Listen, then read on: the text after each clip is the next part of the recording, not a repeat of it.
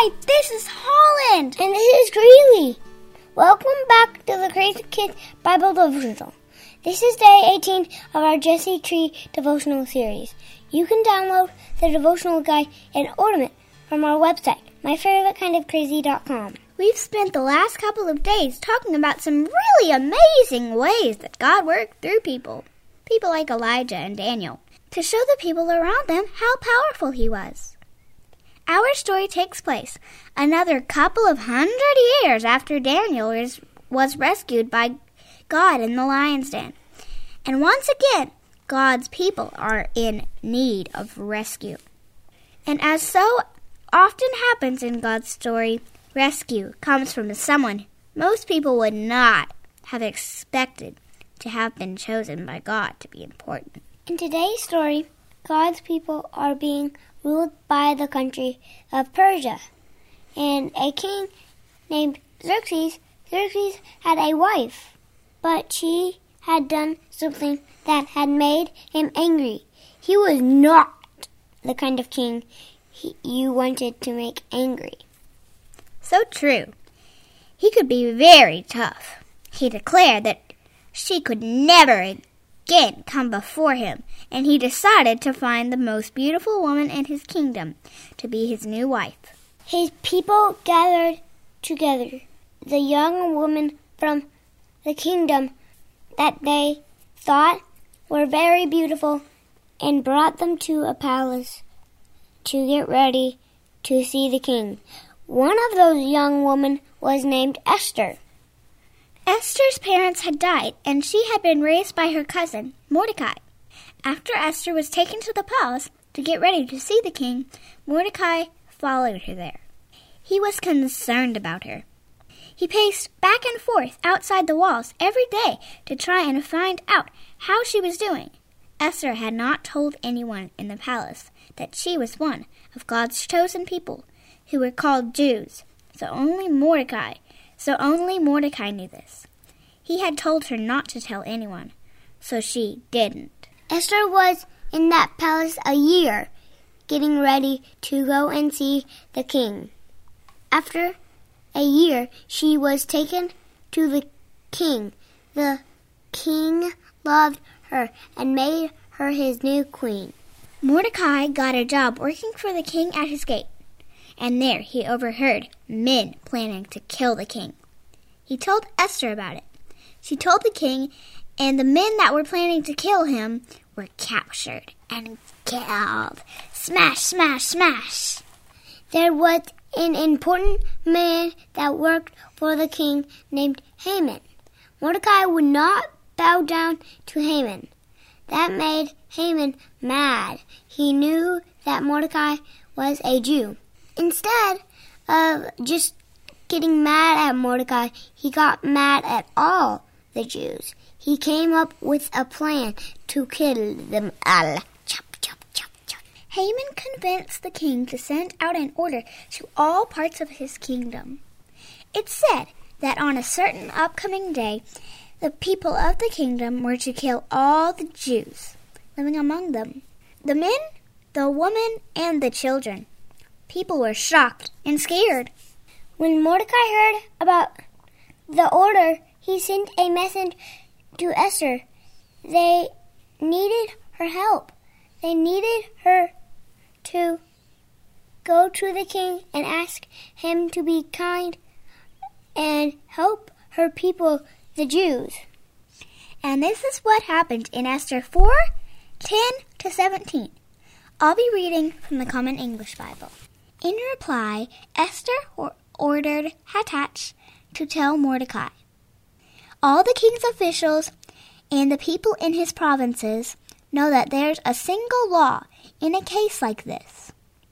Any man or woman who comes to the king in the inner courtyard without being called is to be put to death.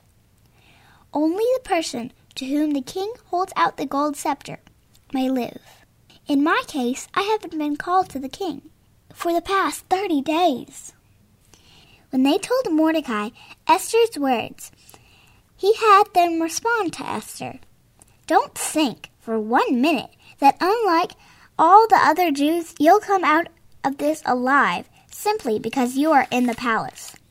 In fact, if you don't speak up at this very important time, relief and rescue will appear for the Jews from another place.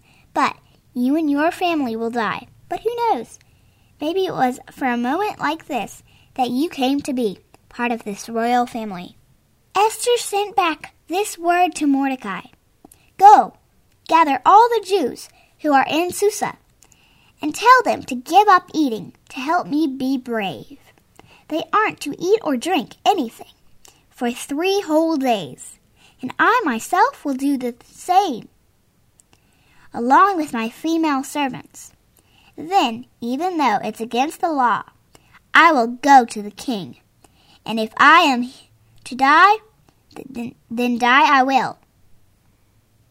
So Mordecai left where he was and did exactly what Esther had ordered him. If I'd been Esther, I'd been scared too. The king had gotten angry with his first wife and decided to find a new one. He didn't even know that Esther was a Jew. I didn't have been scared. Me too. That's why Esther told Mordecai that she and all her people would give up eating for three days. Usually, when we see people doing that in the Bible, they are using that time to focus on praying to God. Here's what happened to Esther next in chapter 5 1 to 3. Three days later, Esther put on royal clothes and stood in the inner courtyard of the palace, facing the palace itself. At that moment, the king was inside, sitting on his royal throne and facing the palace doorway. When the king noticed Queen Esther standing in the entry court, he was pleased. The king held out to Esther the gold scepter in his hand, and she came forward and touched the scepter's tip.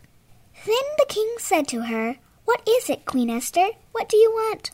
I'll give you anything, even half the kingdom.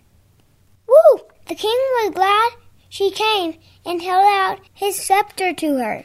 Yes, and she invited him and Haman to a feast. They came, and then she invited them to come back to another feast the next day. She invited Haman?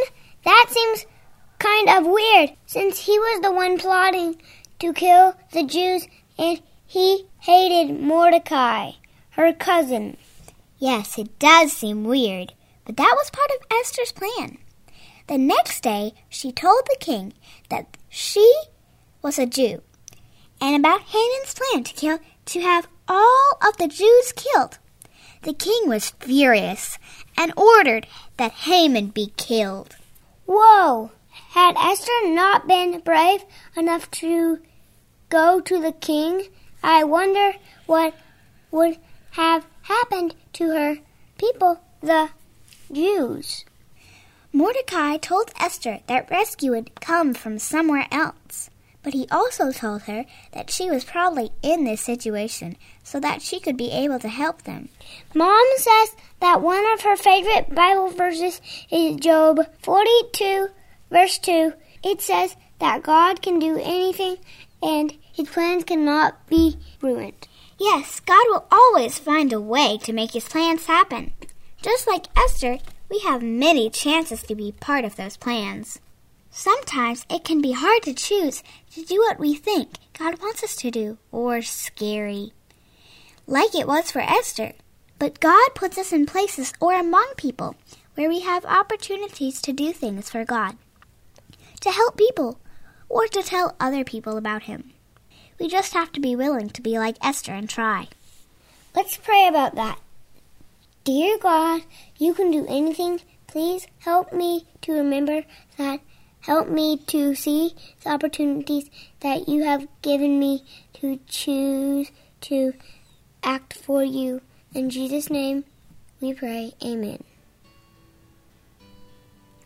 This is Lucy Goose. And this is G-Man. Signing off. Crashing down Falls! Woo!